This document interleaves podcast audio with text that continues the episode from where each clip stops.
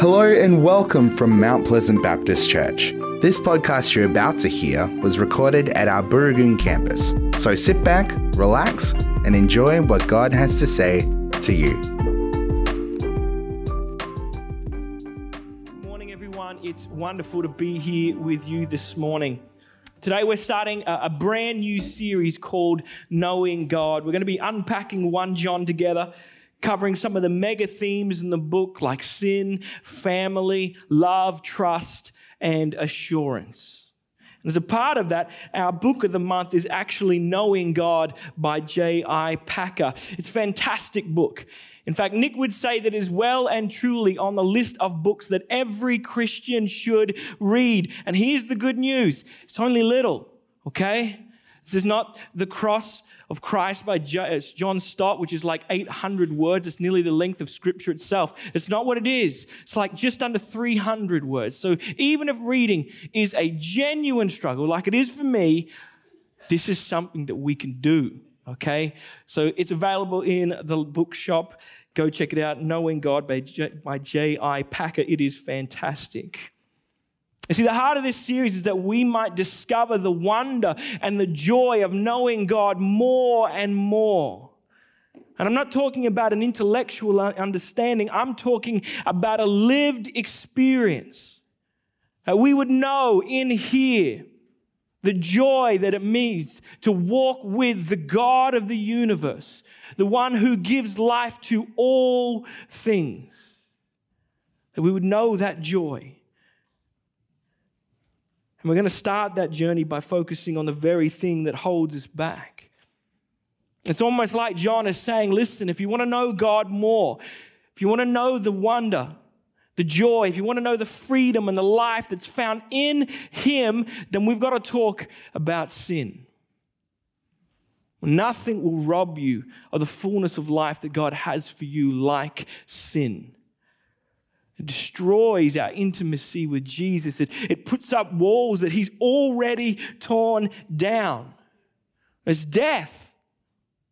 And it promises everything and delivers nothing know that, and yet we find ourselves going back again and again, and it can be really deflating.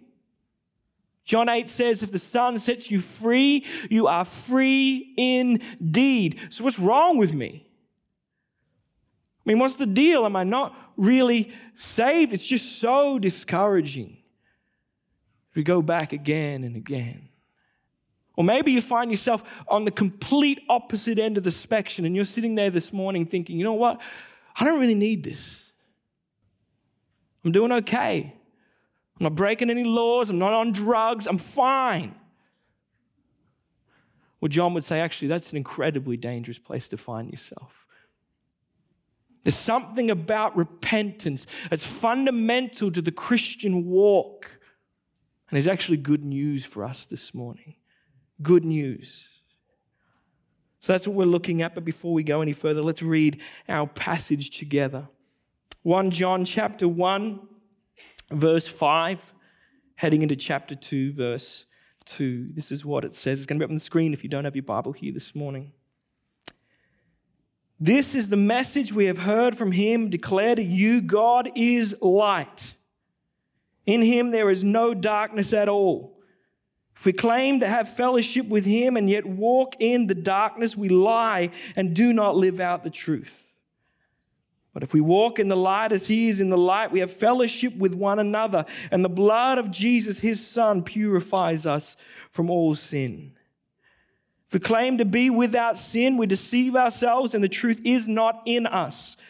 If we confess our sins, he is faithful and just and will forgive us our sins and purify us from all unrighteousness. If we claimed we have not sinned, we make him out to be a liar, and his word has no place in our lives. My dear children, I write this to you so that you will not sin. But if anyone does sin, we have one who speaks to the Father in our defense, an advocate, Jesus Christ, the righteous one. He is the atoning sacrifice for our sins, and not only for ours, but for the sins of the world. We pick it up in, in verse 5, John says, This is the message we have heard from him, that is Jesus, and declare to you. And the significance of that really lies in the context. You see, John is writing to a network of house churches somewhere around the city of Ephesus. It was a community made up primarily of Jewish Christians, but it was also a community in crisis. Later on in the letter, we'll see there's this group that has defected removed themselves, separated from the church, and are now preaching a different gospel. And that's what John is combating as we make our way through this letter. They no longer believe that Jesus is the Messiah, the Son of God. They bought into this Greek philosophy called Gnosticism, which basically says that everything that is spirit is good and everything that is material or flesh is bad, inherently bad, and so actually doesn't matter. And we'll see that play its way out in chapter one. It helps us understand some of the craziness that John is addressing. But what's really clear is this group of people aren't satisfied just removing themselves from the church. They're actually trying to win over the rest of the church trying to convince them of this different gospel. They claim a fresh anointing, a fresh revelation from the Spirit. So John's response is to bring them back to the words of Jesus. I mean, God's not schizophrenic. He's not going to contradict himself. It doesn't matter what anointing someone claims. If it doesn't line up with this, it's not God. It's a measure for us today. Doesn't matter what anointing, what revelation anybody has, if it doesn't line up with this, it's not God. He's not going to contradict himself. So John is saying, don't worry about that. Don't get sucked in to that. This is the message we heard from Jesus and declare to you God is light. And in him there is no darkness at all. I know that probably seems like a strange place to start if we're talking about sin, but you've got to understand all throughout Scripture, God's redemptive work amongst his people is described as the bringing of light that eliminates darkness. And ultimately, that culminated in the person, the work of Jesus Christ. That's why Jesus said, I am the light of the world. Whoever follows me will not walk in darkness, but will have the light of life. And John opens his gospel with something really similar. He says, In him, that is, in Jesus was life. And that life was the light of all mankind. The light shines in the darkness, and the darkness has not overcome it. That's the thing about light. It exposes the darkness and actually drives it out. So here John is saying that God is pure, unblemished light. In other words, he's holy. More than we really understand, He is holy. Psalm 100 says, The Lord is good, and His loving devotion endures forever. His faithfulness continues, continues to all generations. That's the God we serve. He's the Alpha and the Omega, the one who was and is and is to come. He's the creator of all things. And in him, all things live and move and have their being. He's gracious and kind. He loves the unlovely and those who refuse to love him in return because he's holy, other, set apart. He's holy. Well, that's the backdrop that John is painting for us. Now that we've got that up, he says, okay, let's talk about sin. If we claim to have fellowship, and that word has a sense of intimacy to it, it's a communion with God. If we claim to have fellowship and yet walk in the darkness, we lie and do not live out the truth. It's confronting, let's be honest. I mean, nobody wants to fit into that category. So the question is what does it mean to walk in the darkness?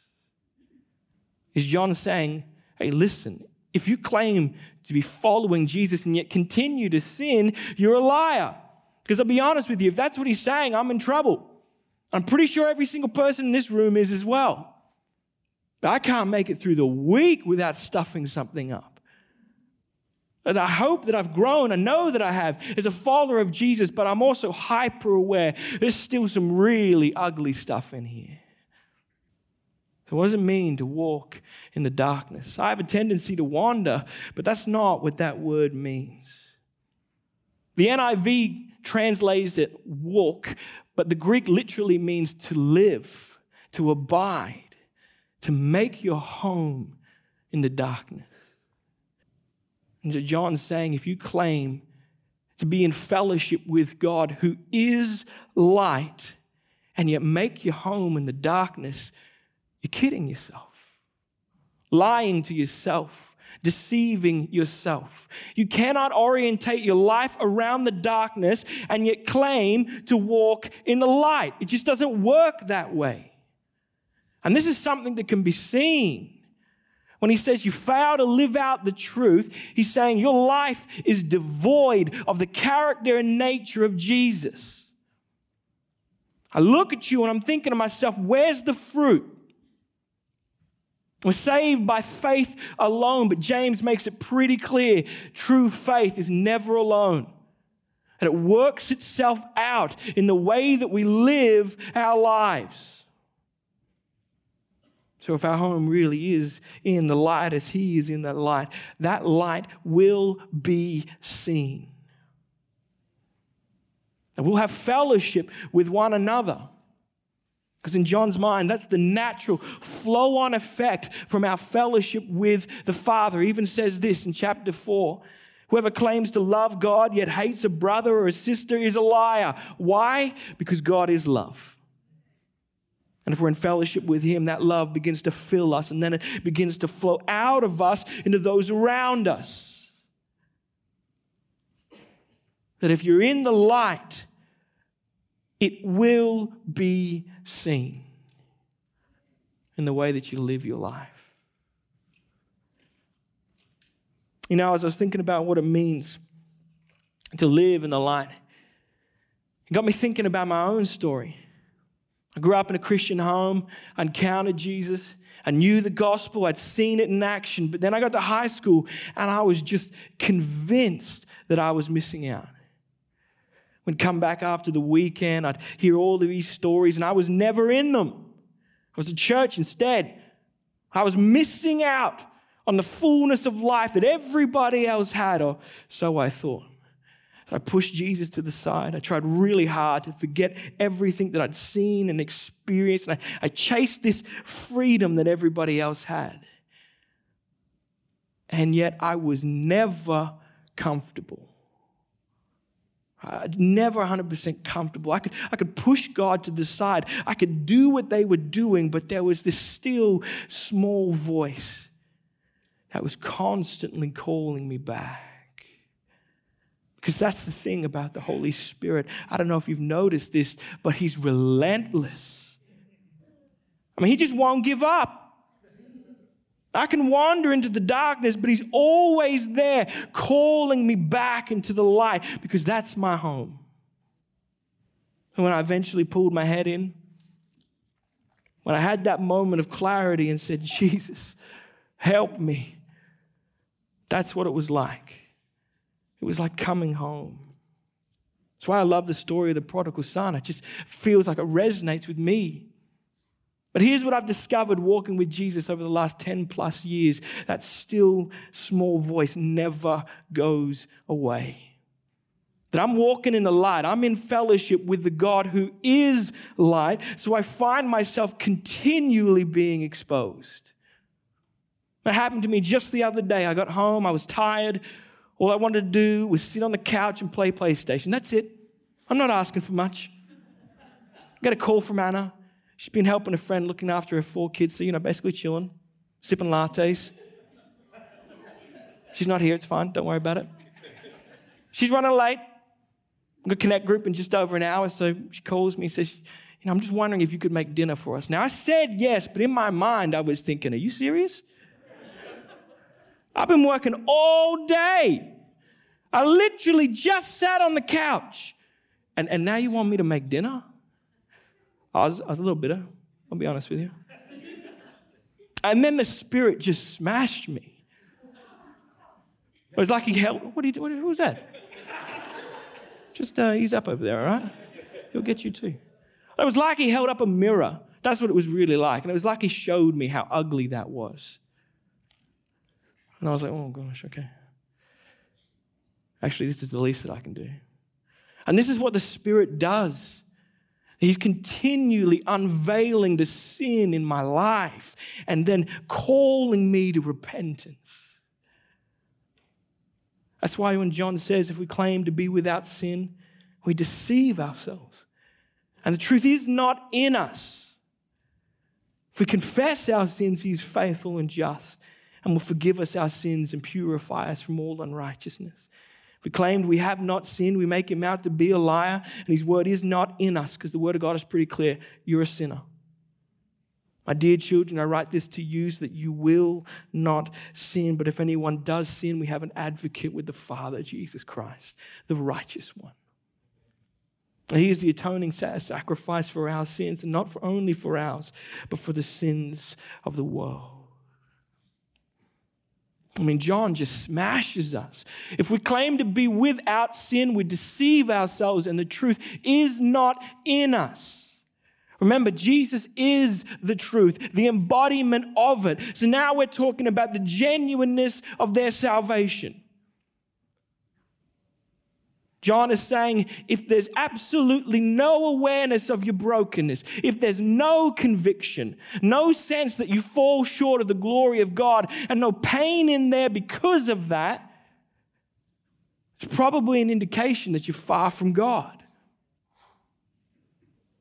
And don't get me wrong, He's patient in all of that. God has been working on stuff in my heart for years He's incredibly gentle, but he's relentless. He's constantly challenging me, constantly leading me into life. We've got to remember the context. John is talking to a group of people who are drawn this arbitrary line between the things of the spirit and the things of the flesh. So anything they did over here just didn't matter. They didn't see it as sin. Because the flesh is inherently bad anyway, so who cares, right? And we hear that and we think that's crazy. But you know what? We do the exact same thing. We draw arbitrary lines between things, and yeah, that's bad, but oh, Jesus doesn't really care about that. This is what Matt Chandler says if we really believe that you have nothing that you need to confess, no sin that needs to be brought out before the Lord, you have an exalted version of yourself in your head that's not reality. You know what? This is what we do. We love to put the big sins over here, and then we define all the small sins over here. And these sins really upset God, He's just kind of okay with these little ones over here. So God doesn't like this and this and this, but the fact that you're still embarrassed of Him, or the fact that you put absolutely no effort into relationship with Him, that doesn't bother Him at all. And we're so quick to divide it into to good sin and, and bad sin. And God really struggles with these people over here. But over here, well, He's just kind of glad that we're on His team. The Bible says that you're self deceived, and it probably explains why you're stagnant in your faith and maybe why your faith has begun to wither. It's challenging. But this is something that we do all the time. And John is saying, don't stop. You're deceiving yourself. You know what? You're actually holding yourself back from the freedom and the life that God has for you. See, verse 9 says that if we confess our sins, He is faithful and just and will forgive us. It's an incredible promise, but He gives us more than that. If we confess our sins, He's faithful and just and will forgive us our sins and purify us from all unrighteousness. And you've got to understand the significance of that word. Purify. It means to cleanse, to make clean. It gives us the sense that God removes the defilement of our sin. It purifies us, removes the residual effects from it, the ongoing effects for it. That's why repentance is so powerful. I know that my sin has been dealt with. On the cross, Jesus paid for my past, present, and future sin. It's gone. And yet, in repentance, God frees me. He washes away the stain of my sin, and it's powerful. Nothing robs you of the fullness of life that God has for you like sin. Nothing. That's why John says, My dear children, I write this to you so that you will not sin. It's the heart of a father, a pastor. That it promises everything, it delivers absolutely nothing. It will destroy you. This isn't some grumpy old man it's not something that comes from a place of judgment at all. His heart is for them. And his desire is that they would walk in the fullness of life that God has for them. And he knows nothing will tear that away from you like sin. So he's calling them to pursue holiness. Because that's where fullness of life is found in intimacy with Jesus. I'm not talking about perfection. I'm talking about a group of people that have a heart for holiness. They're striving for it. However imperfectly, they're striving to honor and please and live for Jesus out of love for Him. Now, we will stuff up. We're unfinished works of grace. And when we do, we know that we have an advocate Jesus Christ, the righteous one. He intercedes on our behalf, stands before the throne of God, and says, This one's with me. That's our hope. That He is the atoning sacrifice for our sins, and not only for ours, but for the sins of the world. I want to invite the band to come back up and to lead us in worship. Here's how I want to finish it's just a simple question. I don't actually want you to answer it out loud. My question for you is this What do you do when you sin? See, I think more than anything else, the answer to that question shows us whose righteousness we're clinging to. There's a reason that John says, when you sin, remember that you have an advocate with the Father, Jesus Christ, the righteous one. He knows that our natural tendency is to run, is to hide from God when we sin. You go all the way back to Genesis and you see Adam and Eve hiding from God because of their shame. Fast forward to 2020 and not a lot has changed. We mess up. Instead of immediately turning around and confessing it to God, we hide. We avoid Him for a couple of days, you know, just to put some distance between us and that thing that's over there that's kind of ugly. And then when we feel like maybe he's moved on and it's not that big of a deal anymore, then we come back to God and we say, Oh man, I'm really sorry. And John would say, What are you doing? What does that say about you and about the righteousness that you're clinging to? It's not about you. It's not about your good works, your righteousness. It never has been. You might slip up. But Jesus, the righteous one, is still there interceding on your behalf. His righteousness is what got you here. His righteousness is what allows you to walk in the light and have fellowship with the Father, not yours. The enemy wants you to run and hide because he knows the power of repentance. He'd rather you just stay in your shame. Repentance is the road to freedom and life. When we confess our sins, He is faithful and just and will forgive us our sins and purify us from all unrighteousness. Wash away the stain of it. Stop running and start repenting. This isn't something that we do just to enter the kingdom of God. Because that's what we think of repentance. We think of the moment we gave our life to Jesus, but that's not all that repentance is. This is something that we continue to do day after day. It's a marker of the Christian walk. We're confronted by the light, that our sin is exposed and we repent. And so then walk all the closer with our God and our King. A repentance would be a marker of our lives. It'd be something that we do day in and day out. I firmly believe that this is where growth happens. This is where we step into greater freedom and greater life when we repent humbly before God and allow Him to wash us. Let's pray. Would you bow your heads? You know, I've just got a sense that actually we need to respond to the Word of God this morning. I'm not asking you to come down the front. This is just between you and God. But if you have a sense that actually there's stuff in my life that I've just got to bring before the Lord, stuff that I need to confess, that, that I want to invite you to raise your hand as an act of repentance. Nobody else can see, nobody else cares. This is just an opportunity for you to say, Jesus, come and make me clean. Wash away the stain of my sin. I want to know you. I want to know the joy and the life and the freedom that's found in you. So I'm asking you, Father, to wash away the stain of my sin. If that's you, I just want you to raise your hand.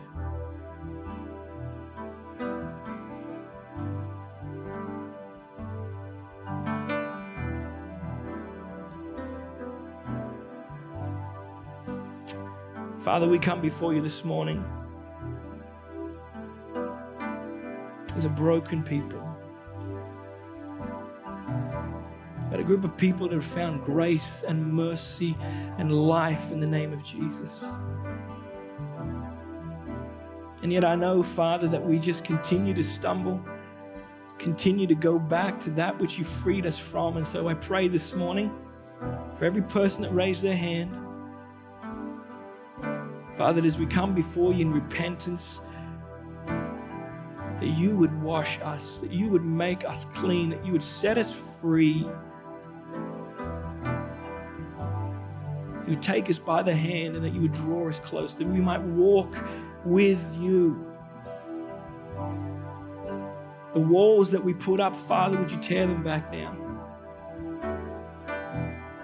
For those who are distant from you, Father, I pray that they would hear your voice calling them home this morning.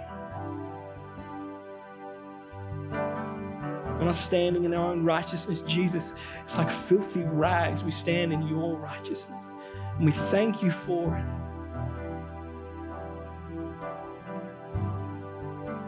Thank you, Father, that we have been clothed in the righteousness of Jesus. And so we can come before you in boldness. And I pray this morning, Father, reveal to us the sin in our lives, the darkness that is still there, and lead us into life. This I pray for in the precious name of Jesus. Amen.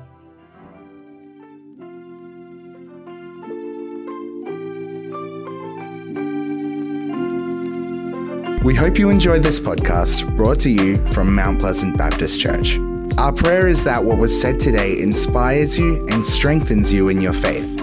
If you would like to talk to someone about what you've heard today, you can contact the team during office hours on the number you can find on our website at mounties.org.au. Thanks for joining us. We look forward to having your company again soon. God bless.